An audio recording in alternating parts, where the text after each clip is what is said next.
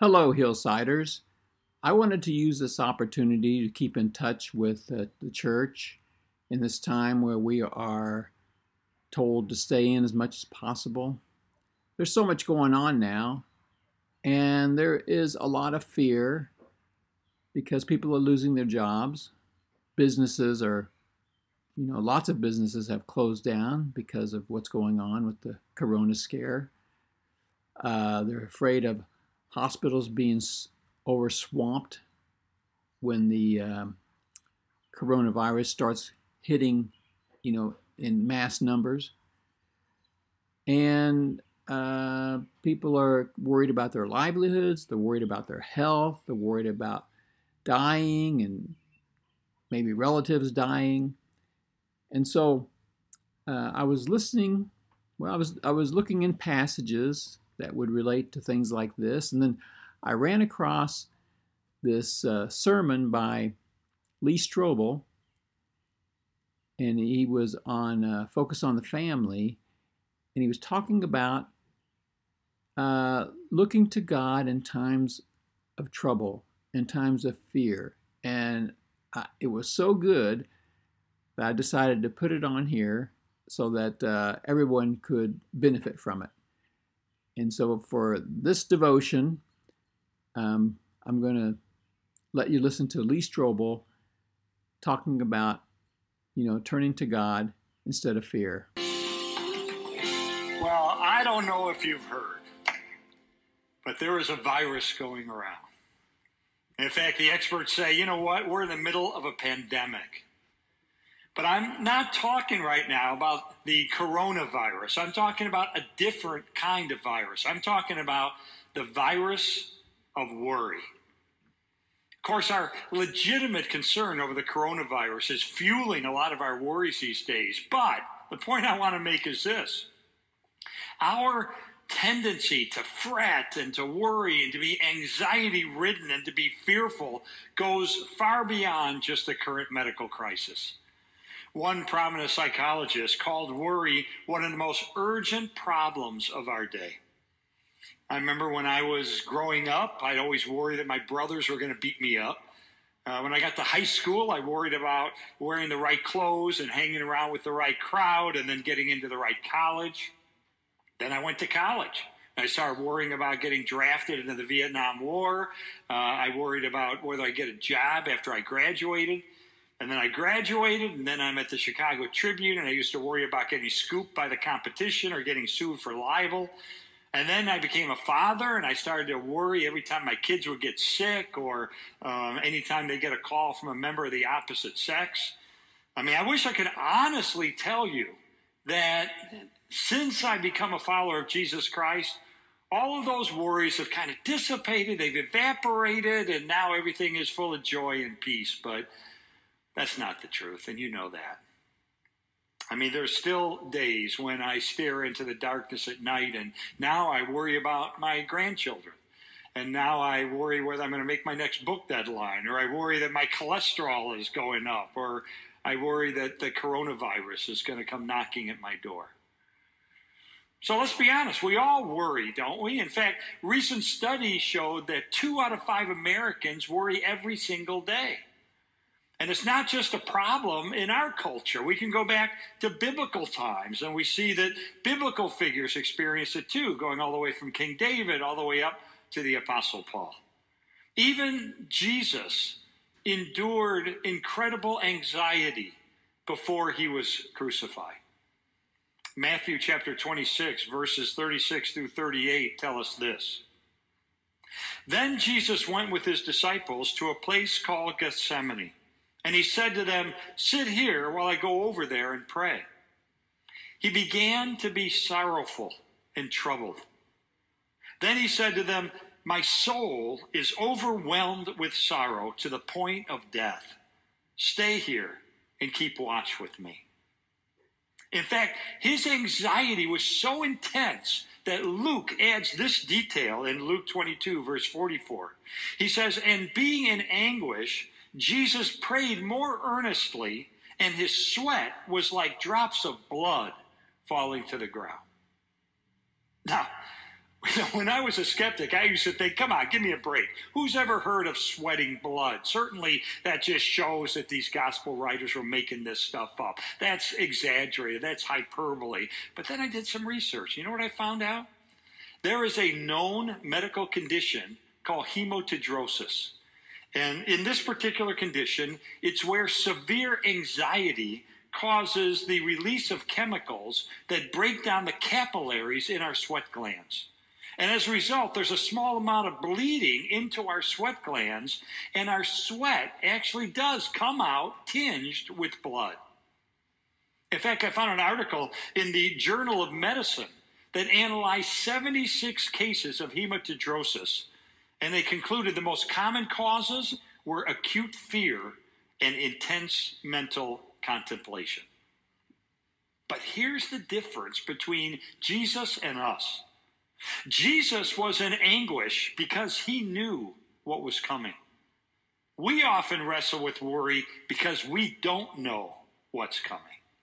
In other words, in many ways, it's the uncertainty over the future that fuels our worries. The unknown seems ominous and it seems dangerous.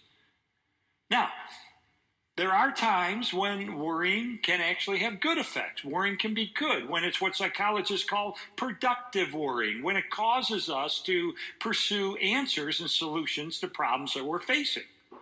But when worry and anxiety are allowed to run amok, as they do, by the way, in uh, one out of every 10 Americans, when that happens, Physicians tell us it can lead to all kinds of health issues. It can lead to depression. It can lead to insomnia. It can lead to premature uh, coronary artery disease. It can even cause heart attacks.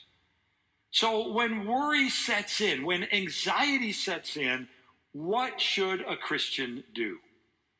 Well, I found that Christians have some advantages when um, we wrestle with worry because we know, we recognize what worry really is. For us, worry is a form of spiritual amnesia. Spiritual amnesia. Now, we all know what amnesia is, right?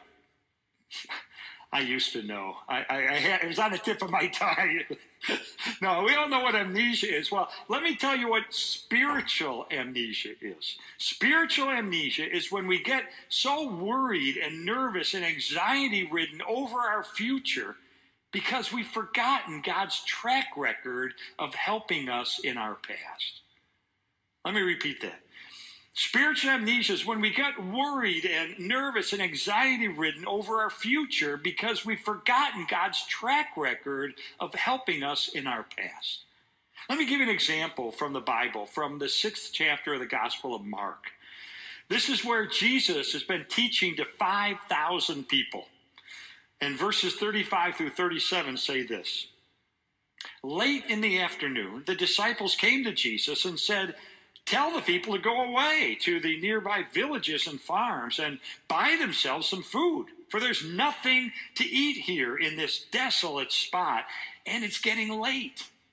In other words, the disciples are worried. We got this huge crowd sitting here. What do you do? What do you do? It seems impossible to deal with this situation. But Jesus puts it back on them. It says, But Jesus said, You feed them. And that, and that freaks the disciples out. Now they're really worried. Now they're really wringing their hands. They say, With what? They say, It would take a fortune to buy food for all of this crowd. And the disciples are kind of in a panic. Why? Because they were in the midst of spiritual amnesia. And they forgot Mark chapter 1, where Jesus supernaturally healed Peter's mother of a fever, and where verse 34 says he healed many who were sick with various diseases. And they forgot how in Mark chapter 2, he healed a paralytic man right there in Capernaum. In Mark chapter 3, where he healed a man's shriveled hand right there in the synagogue. And in Mark chapter 4, how he calmed the storm that was threatening to capsize the boat that the disciples were in. And they forgot how in, Matthew, in Mark chapter 5, he raised a 12 year old girl from the dead. So, right before their own eyes, Jesus had repeatedly demonstrated miraculous power over sickness and over nature and even over death. And if they had remembered all that, they wouldn't have been so nervous about him merely feeding 5,000 people. They would have relaxed and said, Oh, he's got this. He can handle this. And in the end, he did. He ended up multiplying five loaves of bread and a couple of fish and feeding the entire crowd. But here's the kicker. Just two chapters later, Jesus is again talking to a crowd, this time 4,000 people. And guess what? He says he wants to feed them too. But how do the disciples react? Do they keep their cool and say, oh, no, we've seen this all before? No problem. Jesus has got this handled. No. They are in the midst of spiritual amnesia. They whine and they complain and they get all worried and they grouse. And in Mark 8, verse 4, they say, it says, And his disciples replied to Jesus, How can anyone fill and satisfy these people with loaves of bread here in this desolate and uninhabited region? That's perfect example of spiritual amnesia. If they would remembered how he fed the 5,000, they'd say, of course he can feed 4,000. And naturally he did, this time with seven loaves of bread and a few fish. And so we hear those stories and we stop and we think, well, what kind of idiots were these disciples? But then say, wait a minute. What about me? What about all the times when I get mired in worry? Because I've forgotten how, how God has come through for me time after time after time in the past. Of course, the, the antidote to forgetting is remembering. And the Bible gives us a specific prescription for how to get over our tendency towards spiritual amnesia. We find it in Philippians chapter 4, verses 6 and 7. It says this Do not be anxious about anything, but in every situation, by prayer and petition, with thanksgiving, present your requests to God. And the peace of God, which transcends all understanding, will guard your hearts and your minds in Christ Jesus. In other words, we pray. We pray. Let's face it, it's hard to be paralyzed by worry and at the same time be praying to God. But notice this is a specific kind of prayer. This is a prayer that specifically includes thanksgiving. And so the first step we can take as we pray is to practice what some people call thank God therapy. Thank God therapy. Here's what that means. First, we pour out our hearts to God. and We tell Him honestly about the anxiety we're going through. I like what a friend of mine tweeted just a couple days ago. She said, Praying has a better chance of changing tomorrow than worrying. I thought that was really good. Praying has a better chance of changing tomorrow than worrying. So we pray. But the second thing is part of our prayers, we thank God. We thank Him for the promises that He has made to us, and we thank Him for His track record of caring for us. For example, we thank God that He knows all about our present individual situation and that He wants the very, very best for us.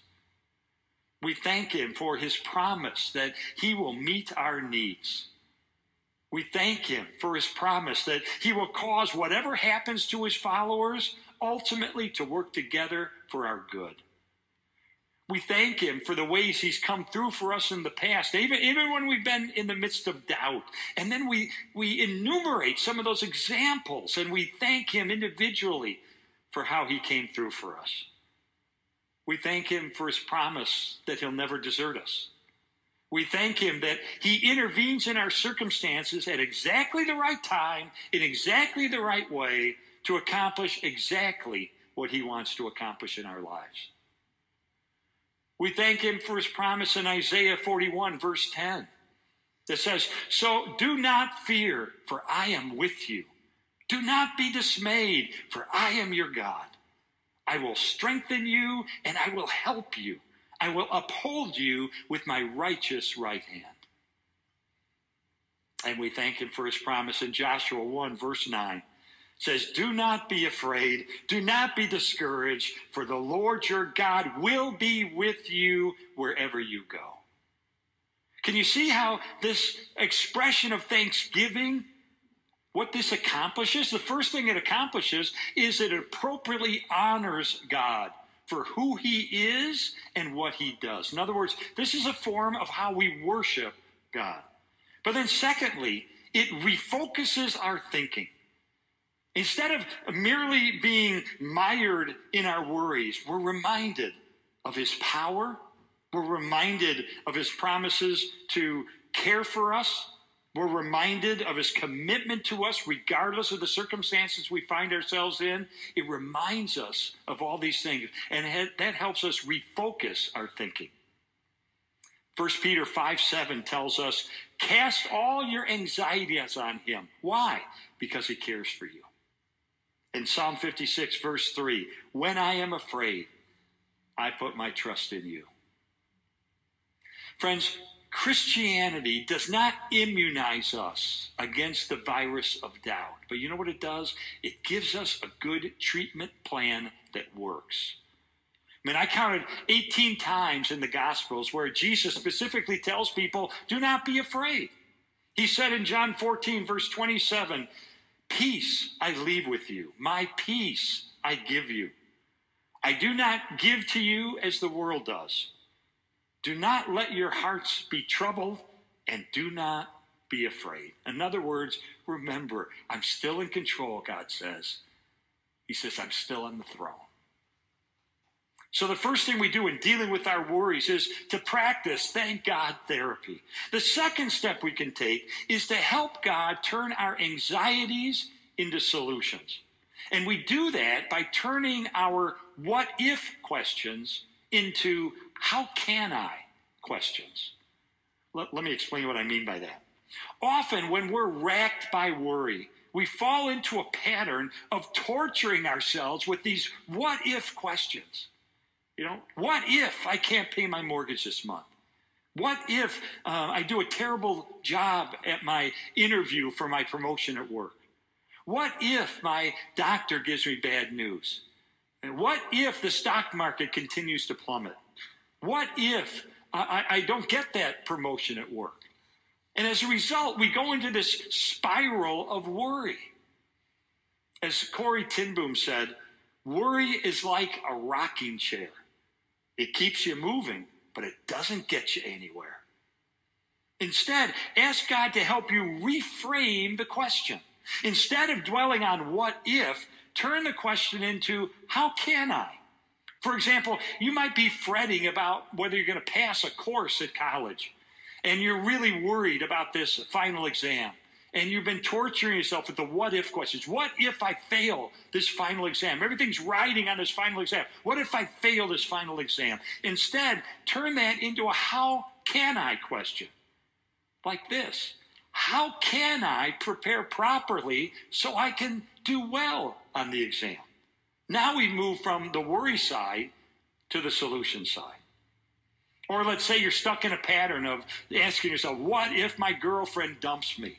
What am I going to do? What if my girlfriend dumps me? And it's leading to anxiety, it's leading to depression. Instead, turn that into a how can I question. How can I deepen my relationship with my girlfriend or maybe arrange a candid conversation with her about how we're really doing in our relationship? Or maybe you're fixated on, you know, what if the coronavirus infects me? What if I get the coronavirus? Instead, ask God to help you seek solutions. Ask the question how can I take appropriate precautions to stay safe? See what I mean? When we turn our what if questions into how can I questions, it can get us out of the cycle of worry and can help us concentrate on solutions. The Bible says this in Proverbs 16, verses 3 and 4 Commit to the Lord whatever you do, and he will establish your plans. The Lord works out everything to its proper end. But before we end, I have to address one other worry that is so common among a lot of people. This is sort of the elephant in the room. Why are we so afraid of the coronavirus? Because it's 10 times more lethal than the common flu. and many of us worry about death. In fact, 35% of Americans are so worried about dying that they're afraid to even talk about the subject. They just avoid the topic altogether. Death really is the biggest fear in our culture.